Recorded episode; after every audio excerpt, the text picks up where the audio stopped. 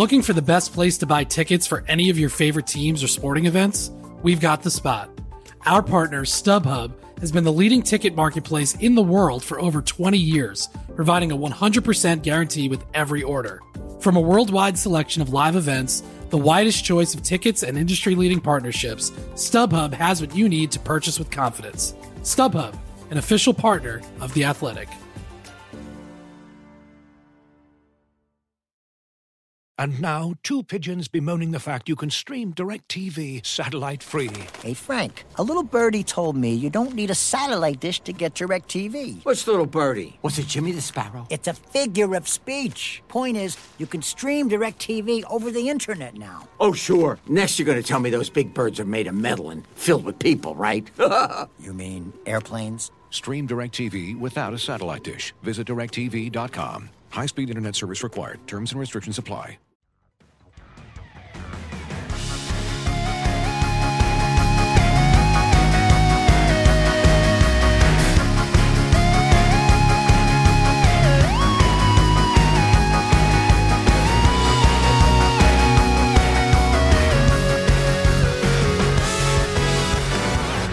Hello and welcome to Front and Nationwide. This is the Athletics dedicated Blue Jackets podcast. Aaron Portzline here, joined by Allison Lukan over there. Hello. Hello. And Tom Reed way out there. Tom, say hello. Hello. Just driving, just driving, driving to the Pittsburgh Airport, Airport and uh, sure. fly west. Yeah. Uh, and then fly east to Philadelphia. Yeah. Now, well, John. Oh, not John Candy. That's sad. He's no longer with us. Was Steve on this trip with you? Uh, no, no. I will. Uh, I hope at some point tonight to be drinking in Philadelphia, but I, I am worried about the weather. I like your chances. Okay. Uh, Blue Jackets a two to one win last night at home against the New Jersey Devils. Not a particularly clean game by any stretch. Blue Jackets a two nothing lead. Cam Atkinson with a penalty shot goal, which is always cool to see. Rare. Uh, and then it just kind of got a little little itchy there at the end. The Blue Jackets hold on two to one. Massive shift at the end of the game. Bob with a couple of big saves. Um, and you know what? The Blue Jackets salvaged their homestand. They they started 0 2 in this homestand. They finished 3 2 and 1 on this homestand. So I think you'll take that after the 0 2 start. They're now 5 4 and 1 in the Metro. Always good to be above water in your division. And they've got some division games coming up here. Philadelphia on Saturday, New Jersey on Sunday. Those are both matinees. Then a three day Christmas break mandated by the league. And then the Blue Jackets at the Rangers on the 27th. So uh, some very, very pivotal games here for these guys. Uh, it's always good to win the, the division games. The points are so much more valuable.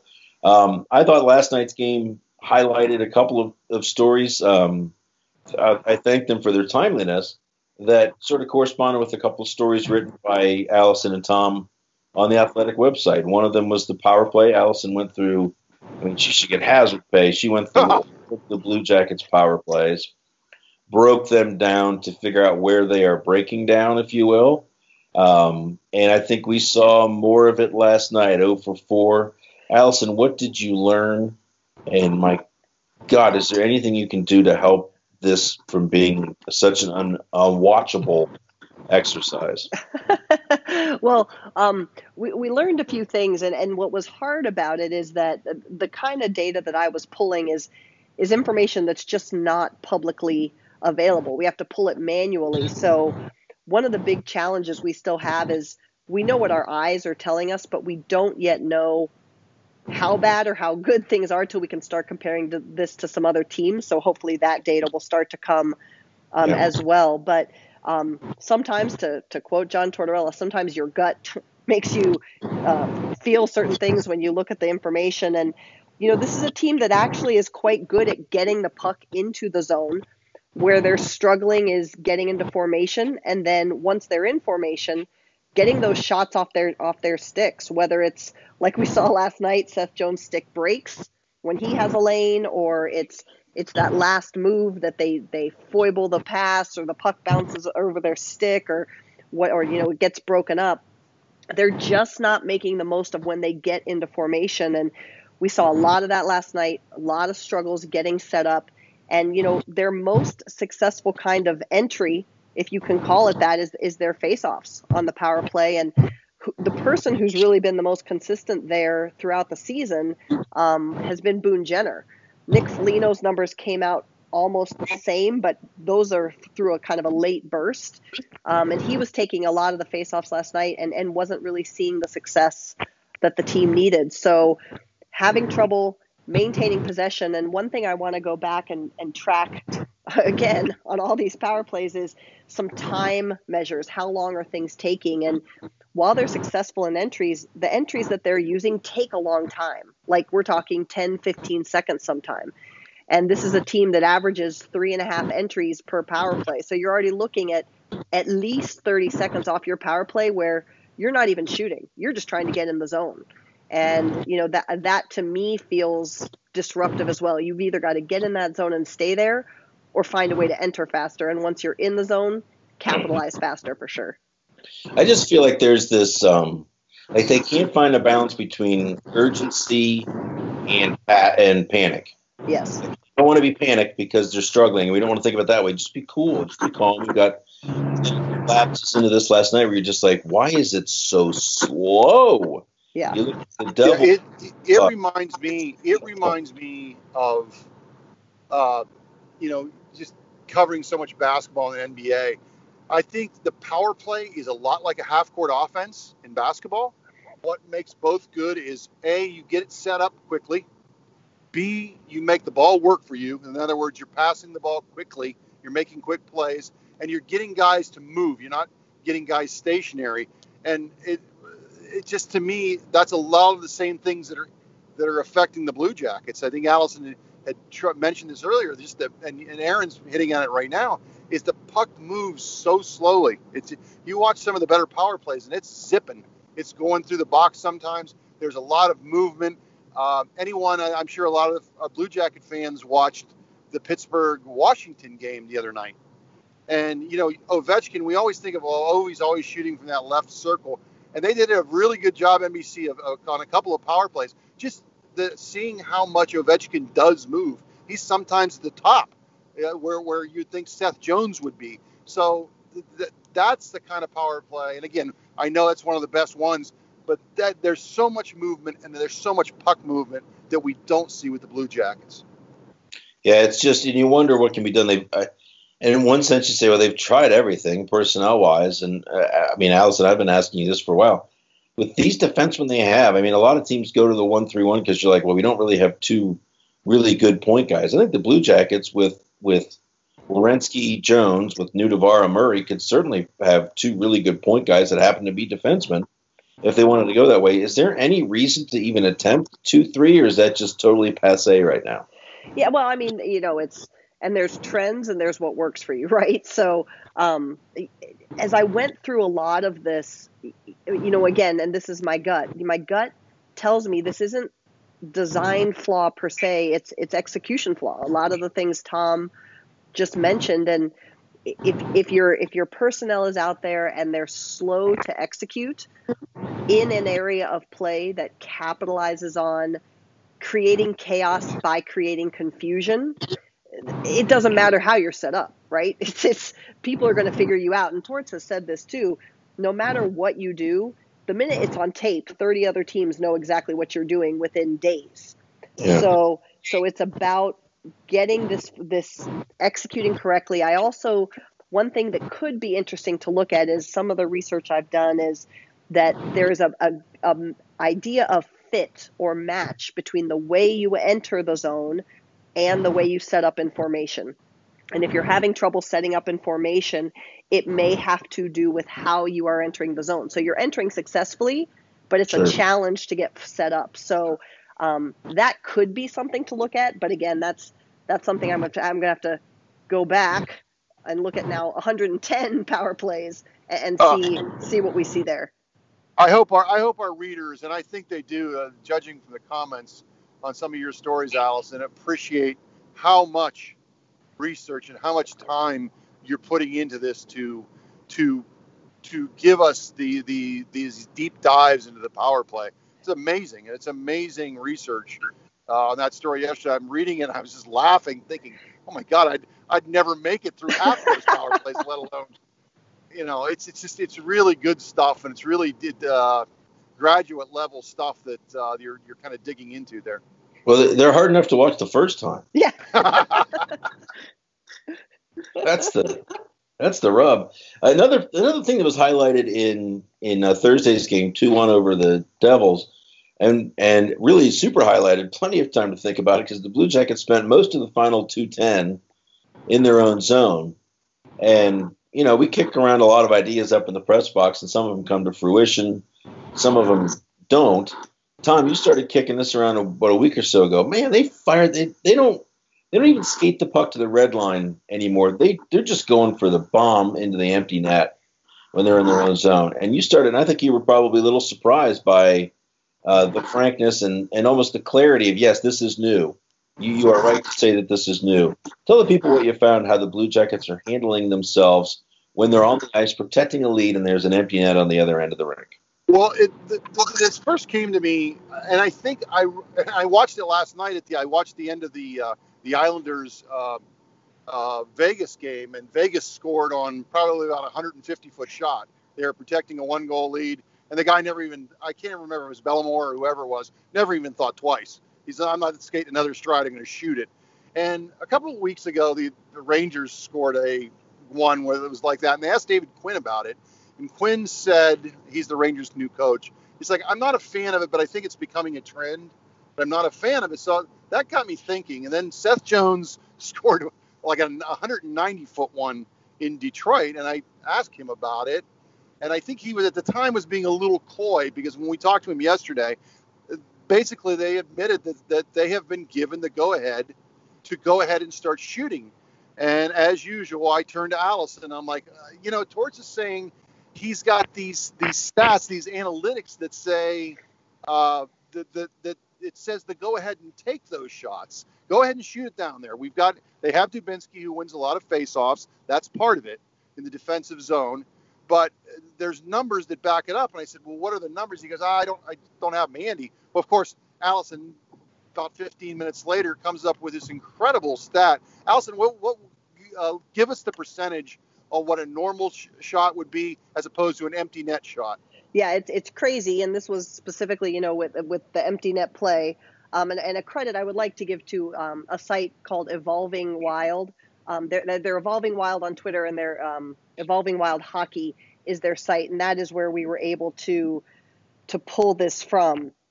But with an average, the average expected goal percentage for a five on five shot so far this year is 5.8 percent when you look at the average expected goal percentage for empty net attempts, it more than triples to 18.8%.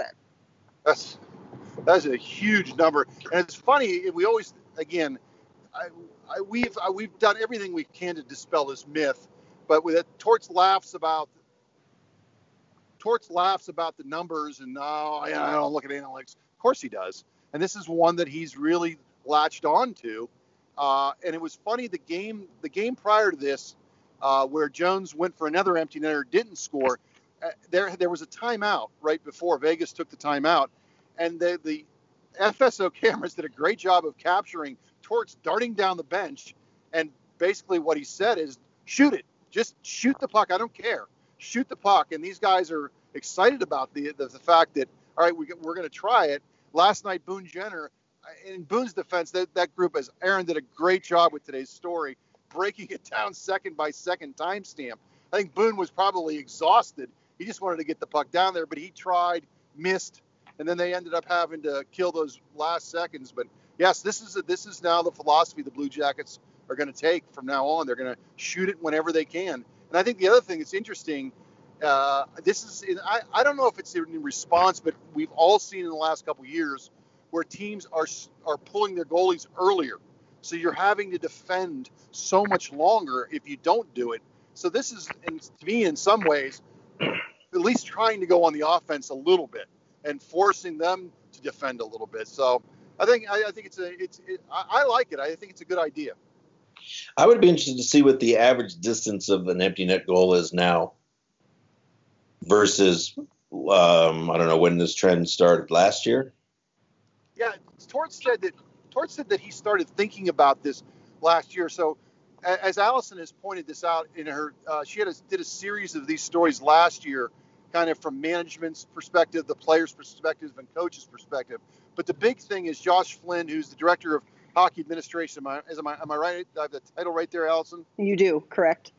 Uh, so Torts gets these reports uh, from Josh Flynn all the time.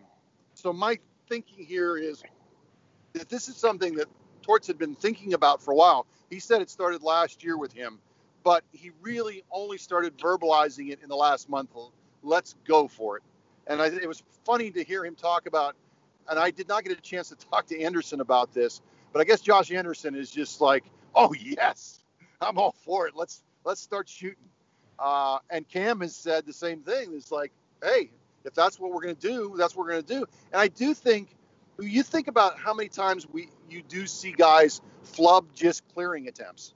You know, the pressure of not trying to ice it sometimes causes trouble. Either shooting the puck into the stands or guys are just they don't want to go all the way down the ice. They're just trying to get in the neutral zone and sometimes make soft plays. So in this case, they're just going to fire it.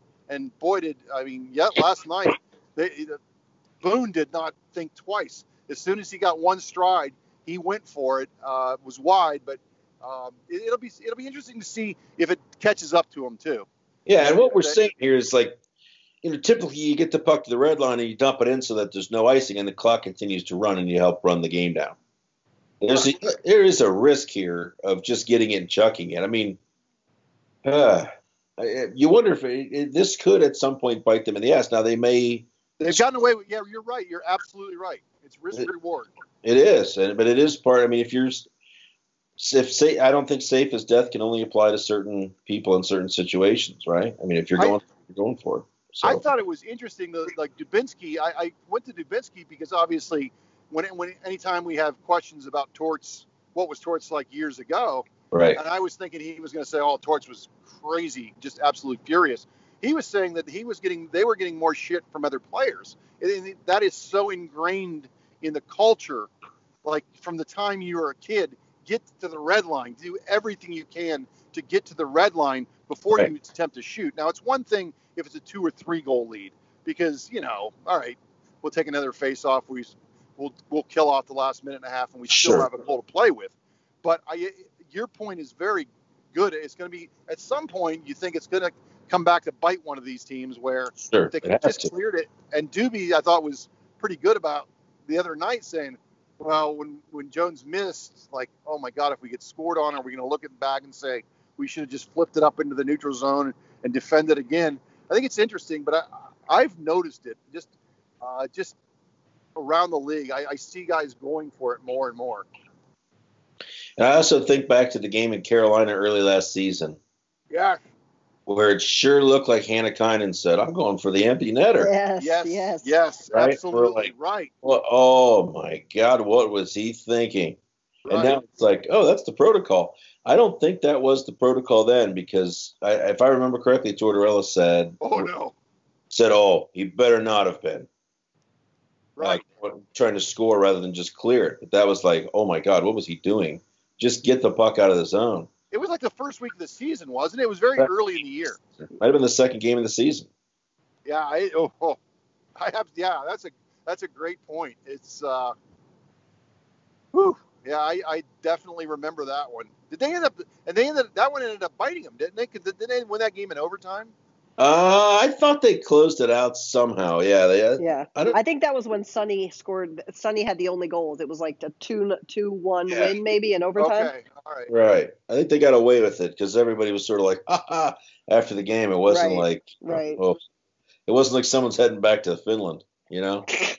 you can't um, send that guy back to Finland the way he's playing. No, not now. Not now. Um, so interesting stuff. A couple of news and notes. The Blue Jackets I think this is pretty cool. They've done fathers trips like every team has done now for probably a decade, every other year at some at some points. They're doing a Mother's Day trip, not a Mother's Day, but they're doing a Mother's trip uh, in February. So I can't wait to see the players on their best behavior on this trip to Chicago. um, oh no, Mom, I usually tuck her in early. Um, so there, it's going to be mid-February, February 14th at home against the Islanders. The Moms are in town, and then they travel with them to Chicago. The Magnificent Mile is going to see a serious uptick in in uh, charges. One assumes, and then the Blackhawks game there in Chicago on the 16th, and then home. Uh, so that's interesting. And what other, what else is going on with these guys that, that you think is interesting? I, I thought the uh, promotion, the front office promotion of Catherine Dobbs, Excellent. yeah, to senior vice president. And I've got word in with the league trying to figure out how many women throughout this league are senior vice presidents. I don't think there are very many. Um, and we're going to scratch at this and try to give you an idea of, of what her role is going to be and how important this is. So, so look for that. Yeah, Any thoughts on that from from you I think it's I think it's great. I, I think in the NBA, I'm trying and I I'm trying to cite this. There, I think in the last two weeks, one of the NBA teams has made a woman an assistant general manager. yes. And hey, uh, outstanding. I, I think it's great. I think if the person is qualified, and certainly we, we've all spent. You got you two have spent more time around Catherine than I have. I think it's a great move. I, I really do. I think it's gonna it's gonna help the team, uh, and I think it's wonderful. I think it's uh, and Allison does such a great job of, of she writes a lot about women in hockey and women's hockey. Uh, there's a lot of women that are interested in this game, and they can certainly bring a lot to it as far as I'm concerned. Well, and I think it's, I mean, that's, uh, I'm stepping on my soapbox now. I mean, it's, think Please. about, think about someone taking your, your little girl or your cousin or another young woman to a hockey game and, and think of what they see through their eyes. If they love the game of hockey, where do they see a woman in a job? Right. Where do they see themselves? And that's so important. I mean, we know this, and in whatever walk of life we are, it's great to say, hey, I could do that too. It's a lot harder to say, gosh, I wonder if I could do this thing no one else is doing. But the significance of seeing Catherine in a role that is related to the business, that is related to bigger than maybe just a something that people can dismiss as stereotypically a feminine role right. is just huge. It's a testament to what she's done. I think it's great for the organization. I think it's great for the city. I was honored to be part of the hockey for her event that the Jackets did.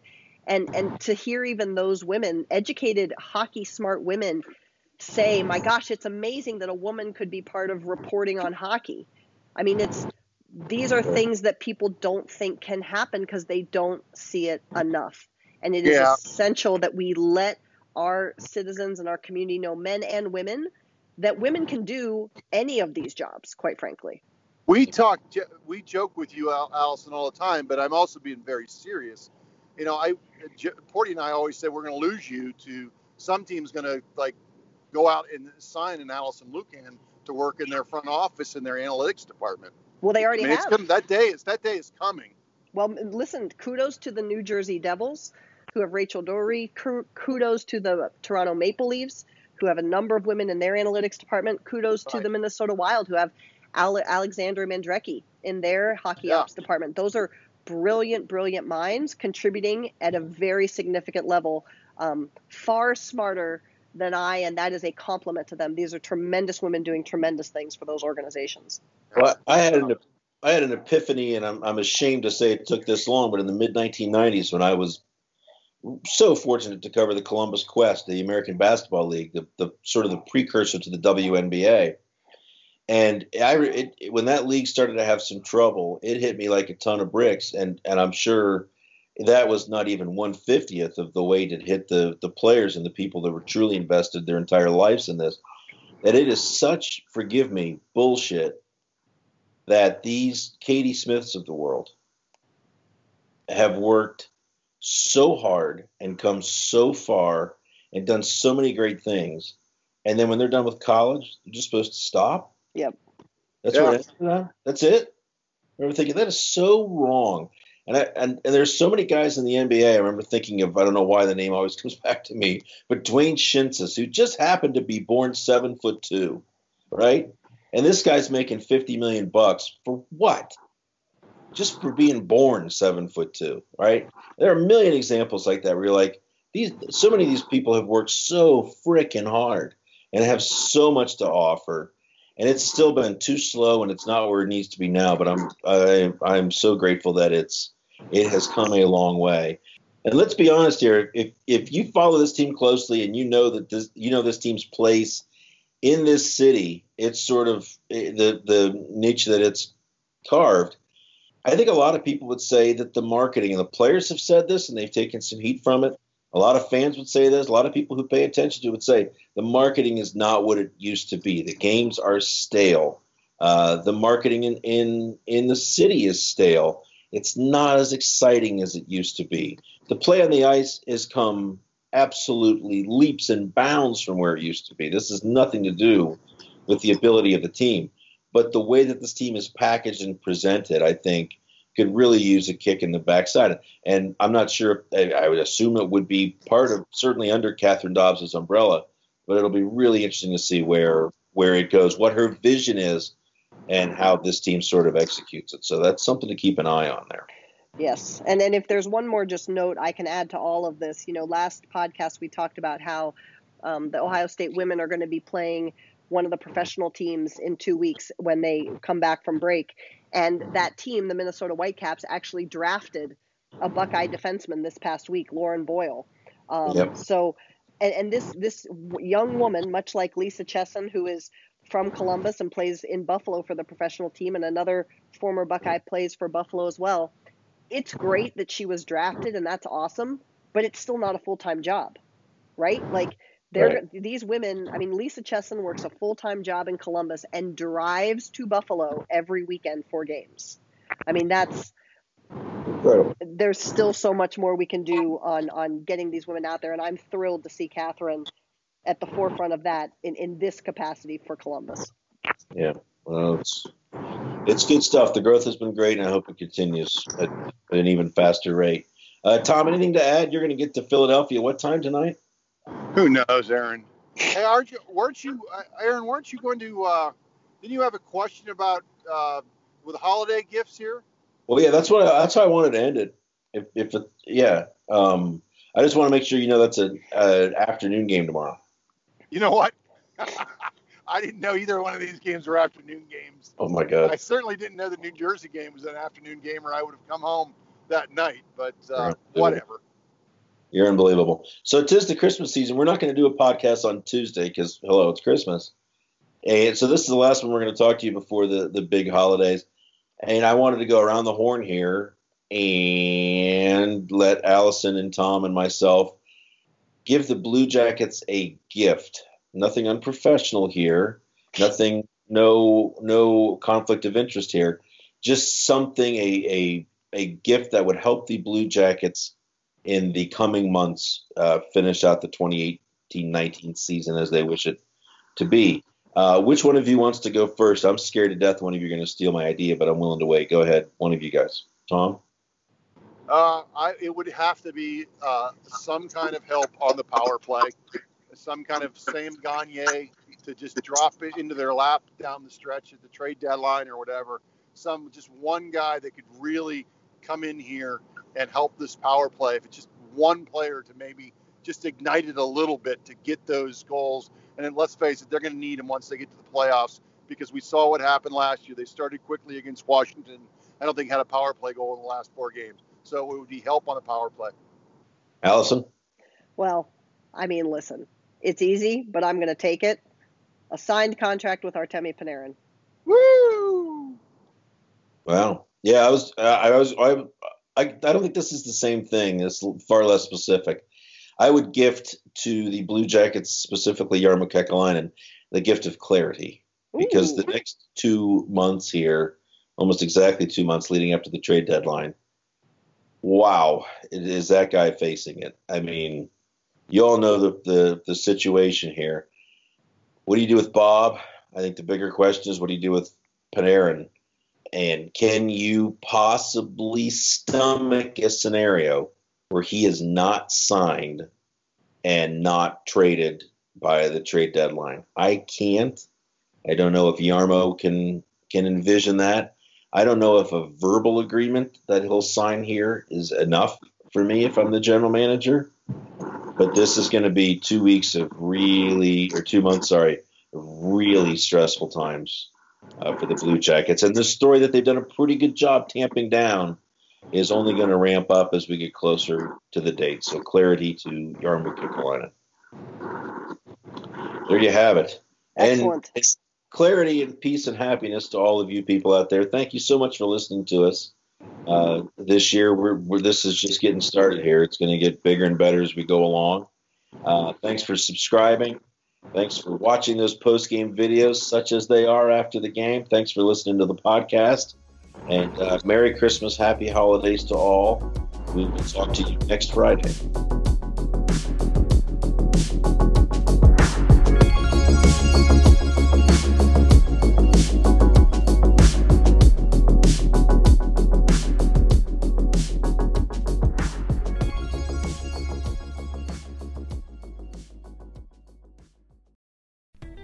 As you've probably heard by now, we've teamed up with BetMGM this season. We'll be using BetMGM lines to make all of our picks, and we'll have special offers for our listeners each week. If you haven't signed up for BetMGM yet, use bonus code The Athletic, and you'll get a one-year subscription to The Athletic, plus up to a fifteen hundred dollar first bet offer on your first wager with BetMGM. Here's how it works. Download the BetMGM app and sign up using bonus code The Athletic. Make your first deposit of at least $10. Place your first bet on any game and claim your voucher for a one year subscription to The Athletic.